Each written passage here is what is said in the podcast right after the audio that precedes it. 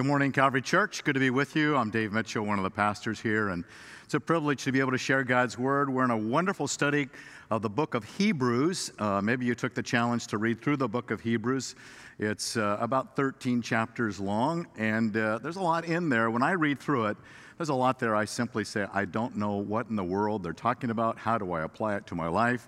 So if you're like me, you're going to find it's probably one of the most difficult passages uh, in the whole Bible to fully understand. So today, I'd like to look into Hebrews chapter 1 and uh, won't do the deep dive in every verse, but kind of give you the overview. And I plan to use through illustration and analogy, try to bring to life what the text intends for us to understand. So let's get right to it and take a look.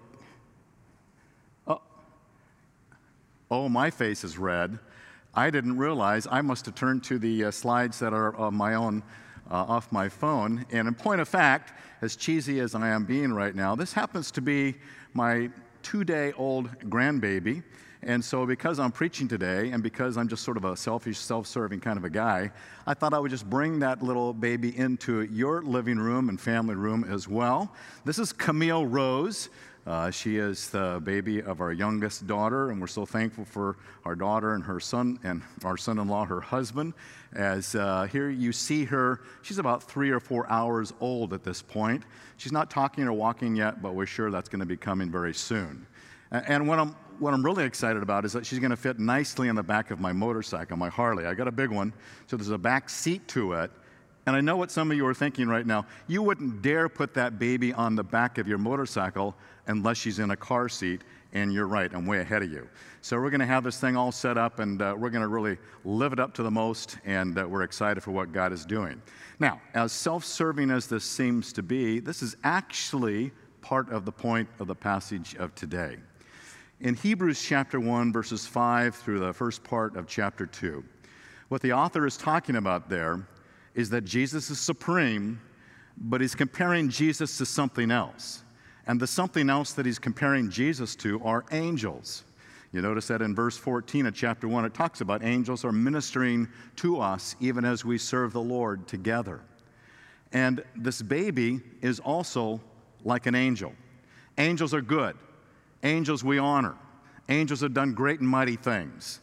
But Jesus says, I don't want those Jewish people during the days that the book of Hebrews was written and read to exalt angels above Jesus. Jesus would come to me and say, I know, Dave, you're not really hung up on angels like they were, but it'd be easy to be hung up on other good things in life, like grandbabies. Nothing better than a grandbaby I am experiencing now. Even as we Skype with Kirsty over the phone as she was in the hospital and we weren't prohibited, we were prohibited from going there. Uh, we loved watching little Camille, and then she started crying, and we said, okay, well, thanks, it's been great to see you, and we'll let you be with your little baby. So you get the good stuff, and she's good. But what God would say, Dave, don't take what is good and then replace it for what should be best. That's the theme of Hebrews chapter 1, verse 5 through chapter 2. And so we're going to break that down and sort of help you and me focus more on who Jesus Christ is. So, as you read through the book of Hebrews, the reason we need to focus on Jesus and make him supreme in our lives, as I read through the book of Hebrews, I notice three reasons why that's important. And on the outline, it's more fully developed of all these points, and I encourage you to download that. Uh, I want you to be a student of God's Word. I want you to study God's Word. We're going to touch on these areas lightly and let you, uh, on your own study time, be able to dig a little bit deeper. But notice these three things that the Scriptures teach us as to why we should focus on Jesus even over good things. For example, in chapter 2, verse 1, it talks about the fact that we will drift away. The word drift means like in a slow river where you just slowly float away. It's easy to sort of drift away from the intensity of a faith in Jesus Christ, to allow other things to sort of crowd in, like Tony read earlier in Hebrews chapter 12, where there's other things, the encumbrances of life that get in our way. So we drift from Jesus, and there's not that passion for Him. Secondly, in Hebrews chapter 5, verses 11 through 14, you notice there it says that uh, some of you ought to be teachers by now, but we're talking about the elementary things. And what happens when we drift away from Jesus is a spiritual stagnation. There's a dryness to the soul, there's not a vitality to the faith. And if we go through a time of persecution like some of them did in those days, it's hard to stay faithful to Christ because we want to really question Him in ways that undermines our faith. And then, thirdly, one of the things I noticed in the book of Hebrews as to why we should focus on Jesus is because our hearts will grow weary. Again, Tony read that in Hebrews 12:3. I don't want you to grow weary. I don't want you to lose heart because you've lost your focus on Jesus Christ. And we can go through those experiences, and those things can happen to us. Let me, let me just illustrate. A friend of ours in another church in another city called me an emergency call one time and said, My marriage is in deep, deep trouble. And whenever I hear something like that, I assume it must be some sort of a terrible sin or some terrible violation or abuse of, of some type or another. And I said, Well, what is the problem? I went over to see her. And she said, The problem is baseball. I said, Baseball? Yeah. Every weekend, my husband is in a tournament, and he's never at home with the kids, never comes with me to church. He's always preoccupied by baseball and softball. And I felt a little guilty because I actually played on a team with him. But every weekend, Friday night, Saturday, Sunday, he's gone. And she said, It's destroying our marriage. And what hit me at that point is that sometimes marriages are destroyed or undermined by bad things that we do so that we can't have a good marriage. But it also hit me, according to Hebrews chapter 1, verse 5 and following, that there are good things in life, nothing wrong with softball or other sports or working hard or being diligent in the gym. They can all be good, but when they begin to replace Christ and my focus on Him, worshiping Him, honoring Him, living for Him, learning about Him, when those things that are good take the place of that which is best, Jesus, then I'm in trouble. And I'm troubled because my heart grows weary, my spiritual life stagnates, and I begin to drift away.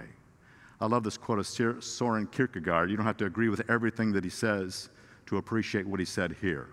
He wrote that the church has become filled with people who are admirers of what Christ wants, but really what he really wants is imitators. We're not here just to admire him and understand he's so wonderful but He wants us to live for Him. And so let's get into why. Why should we focus on Jesus?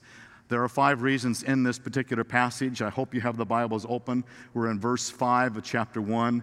And the reason why we should focus on Jesus is because he is the eternal Son of God, proven as res- at his resurrection. It says there in verse 5 You are my Son. Today I have begotten you.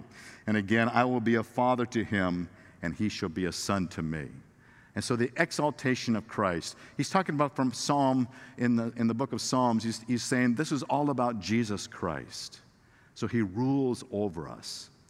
You know, we live in during this pandemic, and as a brand new grandfather, I was intrigued a couple of days ago. A friend of ours told us about a friend of hers who was a grandmother. And as a grandmother, she was out walking around on the beach and enjoying some of the the fresh air that's out there and getting a little break from the uh, isolation of the home. And she told her grandson, her young grandson, that she had been out walking about. And her grandson looked at his grandmother and yelled at her, Grandma, you can't do that. You're an endangered species. You might be dead as a result of that. And so, as an endangered species, those of us who see sort of this pandemic and the weakness that it can come to us, it's comforting to know that even during times that are very uncertain, there is someone who still rules. And that's what, that's what the book of Hebrews is talking about that Jesus rules over us. And that was proven at his resurrection. That's the first point that the author wants us to make as to why we should focus. That even when we feel like our jobs, our health, our lives, our families, our endangered species, Jesus is still in charge. And I bring comfort to my own soul about that. The second thing that I noticed in this passage in verse 6 is that we should focus on Christ because he will return to earth to be worshiped and followed by his angels. He's planning to come back. He will return to us. And I highlight there in that particular passage that it says that He again will come back to us. And when He again brings the firstborn into the world, He says, Let all the angels of God worship Him. He will return. He's coming back. C.S. Lewis said this If I find in myself desires which nothing in this world can satisfy, the only logical explanation is that I was made for another world. The idea that Christ is going to come back. And what Scripture is filled with is this intensity to be completely dedicated on that return. The expectation that he will come back. And again, in Hebrews chapter 12, don't be led away by the encumbrances of this world, but to be focused on Jesus Christ. Don't let the desires of this world that can be good take me away from that which is best. To be distracted and I have there in the passage, uh, 1 John 2 28 through 3 3, it's rich about the return of Christ. I encourage you to read that. But let me illustrate by way of analogy. This is our other grandchild. This is Mackenzie. Mackenzie, it looks like in this picture, is taking up smoking, but that's not the case. She's actually got a stick in her mouth. She's about seven, eight months old now, and I take her for walks. Joy takes her for walks. We take her for a walk together. And the amazing thing about walking Mackenzie is that for me, I want to go there, I want to get back home. For Mackenzie, she goes and then she looks and sees a leaf blowing or a grasshopper hopping. She says, I've got to go chase it. She'll see a car drive by, I got to run after it. She'll see somebody in the front of their living room, and she says, I gotta go see them. I gotta stop and check them out. And she'll stand there and she'll keep looking back at them. And all as we try to walk, she's constantly distracted by every little moving target that's out there. And I get so frustrated by her. And we love her to, to, death. I mean, she's got a crooked tail, she's got an underbite, her tongue is extremely long, and it's, uh, it's really troubling to look at it. But that's Mackenzie. We love her. But she's so distracted when she's on this little walk of journey. And I, and I sort of say that just in the simplicity of that story, in the simplicity of what that illustration is, that in our journey as we travel along, it's, it's easy for me to kind of get my eye off on what I am really all about to find this moving target and this shiny thing and this good thing and maybe this bad thing. And Jesus says, But I'm coming back. That's the whole point. I will return, I will again be with you. And what he encourages us, there's so many times, is be alert to my return. I'm coming back. And so Jesus invites us to be focused on him because he rules and because he will return to us. And then we need to focus on Jesus Christ because he is reliably righteous. I love these verses here in verses 7 through 9. And of the angels, he says, Who makes his angels winds and his ministers a flame of fire? Uh, they're all out there. But of the Son, he says, Your throne, O God, is forever and ever, and the righteous scepter is the scepter of his kingdom. You have loved righteousness and hated lawlessness. Therefore, God, your God, has anointed you with the oil of gladness above your companions. I love that. Your throne, O God, is forever and ever. A righteous scepter is the scepter of his kingdom. You love righteousness. And what he means is that God is righteous and God does right things. Now, let me just unpack something for a little bit. You know, sharing about my little grandbaby is a, is a beautiful thing, but I recognize that there's, there's those that go through really difficult times with pregnancies. If I could take you back a couple of years, I remember being on a motorcycle ride and find out that uh, Kirsty is pregnant. And we're excited for that because we didn't know whether they would have children. We didn't know that it was going to happen. She, they're in that journey that a lot of young couples are in, and our hearts go out to them. And because we know the heartbreak of the challenge of becoming pregnant when you can't be. And so she became pregnant, and then I learned that she lost that little baby, and then got pregnant and lost that little baby. And I can tell you, as a grandparent, I think it hurts worse as a grandparent than it does, even because Joy and I have been through that as well. And I know how painful that can be, how hard it is to lose that which you were trusting in. To, to look at God and say, God, you're a righteous God. You do right things, and yet you go through these times where it feels so wrong. And it's easy to question the rightness of God when my circumstances feel so wrong. For a lot of people, the pandemic, the loss of jobs, the loss of income, how do I pay my rent, my mortgage, How do I take care of my family? The responsibilities. So many things can feel so wrong when we're saying, But God, you are right. Well, we went through that journey with them and the heartbreak of the loss that they experienced. And we were reminiscing yesterday about that particular time. And on the fireplace mantle in their living room is a picture of a yellow rose. Well, when they found out that Kirsty was losing that baby and they had to go get some medical attention for that, they looked out, they saw a rose bush in their backyard. And at that point, as she was losing that child, the rose bush was completely dead. There was nothing on it. They go and take care of the medical needs that are at that place. And when they came back that next day, they looked out at that rose and they saw this a rose bush, a rose flower in full bloom that had not been there the previous day. Now, they and we are not really into circumstances that look a little strange and somehow read through it, although God does speak through his divine creation. But they took it and we take it for what it is a blessing, a, a new life on what was a dead bush. And that somehow maybe God is sending them a little bit of glimmer of hope and grace and it was through that journey. And, and I just want to let you know about a couple that's doing wonderful things for couples who go through those hard times. And Doug and Jesse Brown, their uniquely knitted ministry, Jesse brought over a, a wonderful little care package for Kirsty. And it's just moving to remember how important that was to them. And for grandparents who go through that, and how valuable that can be. Sorry. I didn't expect to get choked up. But I want you to understand it's hard. It's hard for us to go through difficult things that seem so wrong when I get up here and preach that God does what is right. And so, about a year after that, we were standing in the driveway of Kirsty's and Josiah's home. And Kirsty got this little, grin, little grin on her face and said, I, I'm pregnant again. So we huddled up.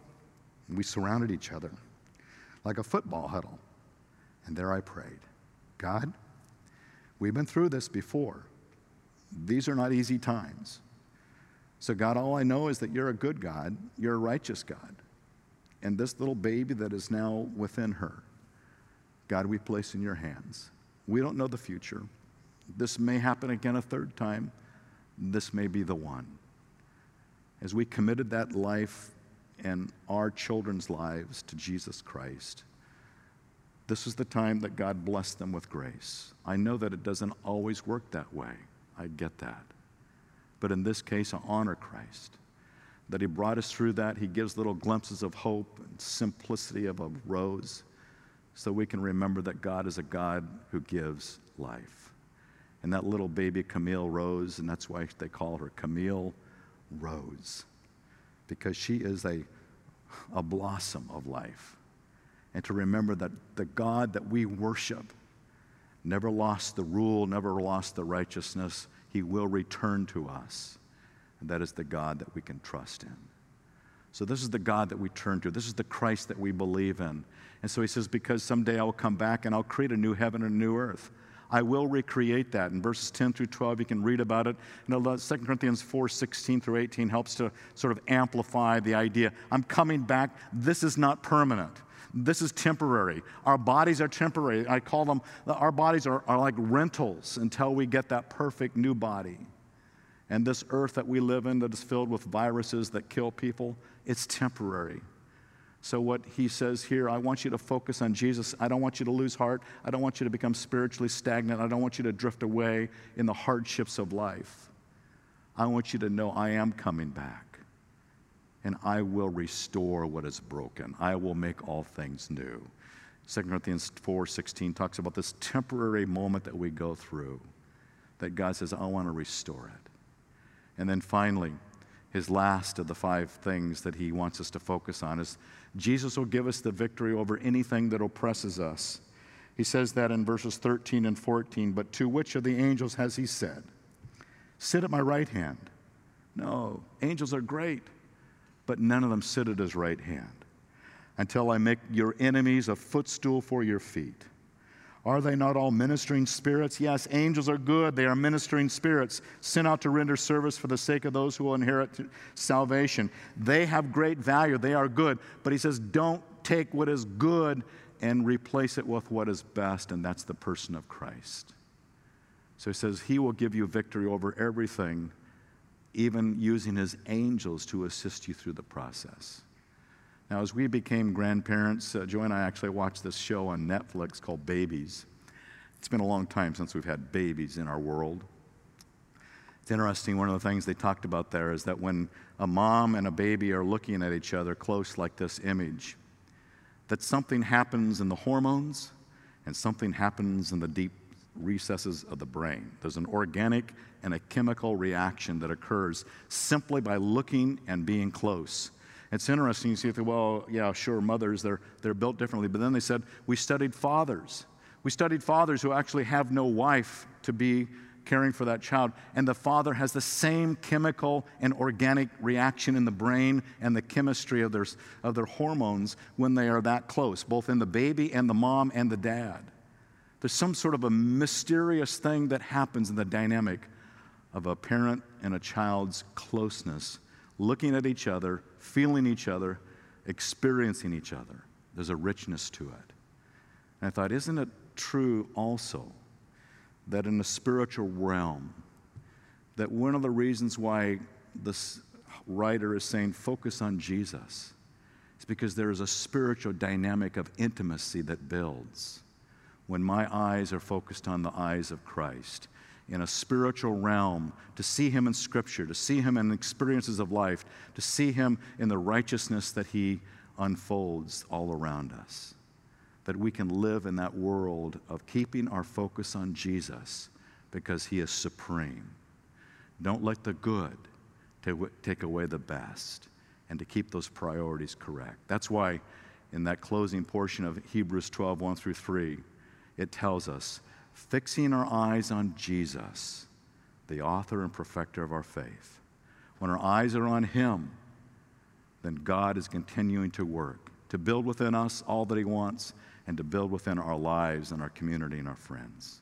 So I invite you into that world. If you don't know that Jesus that I'm talking about, that some good things and maybe some bad things have stolen him from your heart and your mind and your faith to return back to Him, to come to Him for the first time, to believe and say, Jesus, I trust in you today, that you would be my Savior. Take the sin, take the good that's replaced the best, who is you, and let me reprioritize. Let me get my life right. Restore me spiritually, that I would grow spiritually, that I wouldn't drift, and that I wouldn't grow weary. So, Christ, I come to you for that. I'm going to close in prayer, and after I pray, please remain with us. I want to help us focus on Jesus in a beautiful video that you're going to be so blessed by. It's uplifting to remember what it's like to be looking towards Jesus and focused on Him. And then we close with a beautiful song, the Revelation song, that you and I will sing when we are in heaven someday. So let me pray.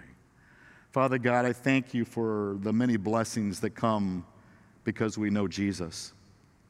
And Father, I know that for me, it's easy for some of the good things in the world to sort of uh, take the place of the best thing, who is Christ. Where my life becomes distracted, where the encumbrances of life cause me to lose that foothold of trusting in Jesus Christ. So help any who are battling that as well. That there's many good things out there and even some bad things that we can be involved with. But that, Lord, that we would refocus on who Jesus is, what he offers to us today, and that he is righteous and he is right, and that in the course of time, we can see his masterful work in our lives. Father, thank you for all these things. So we pray it in Jesus' name. Amen.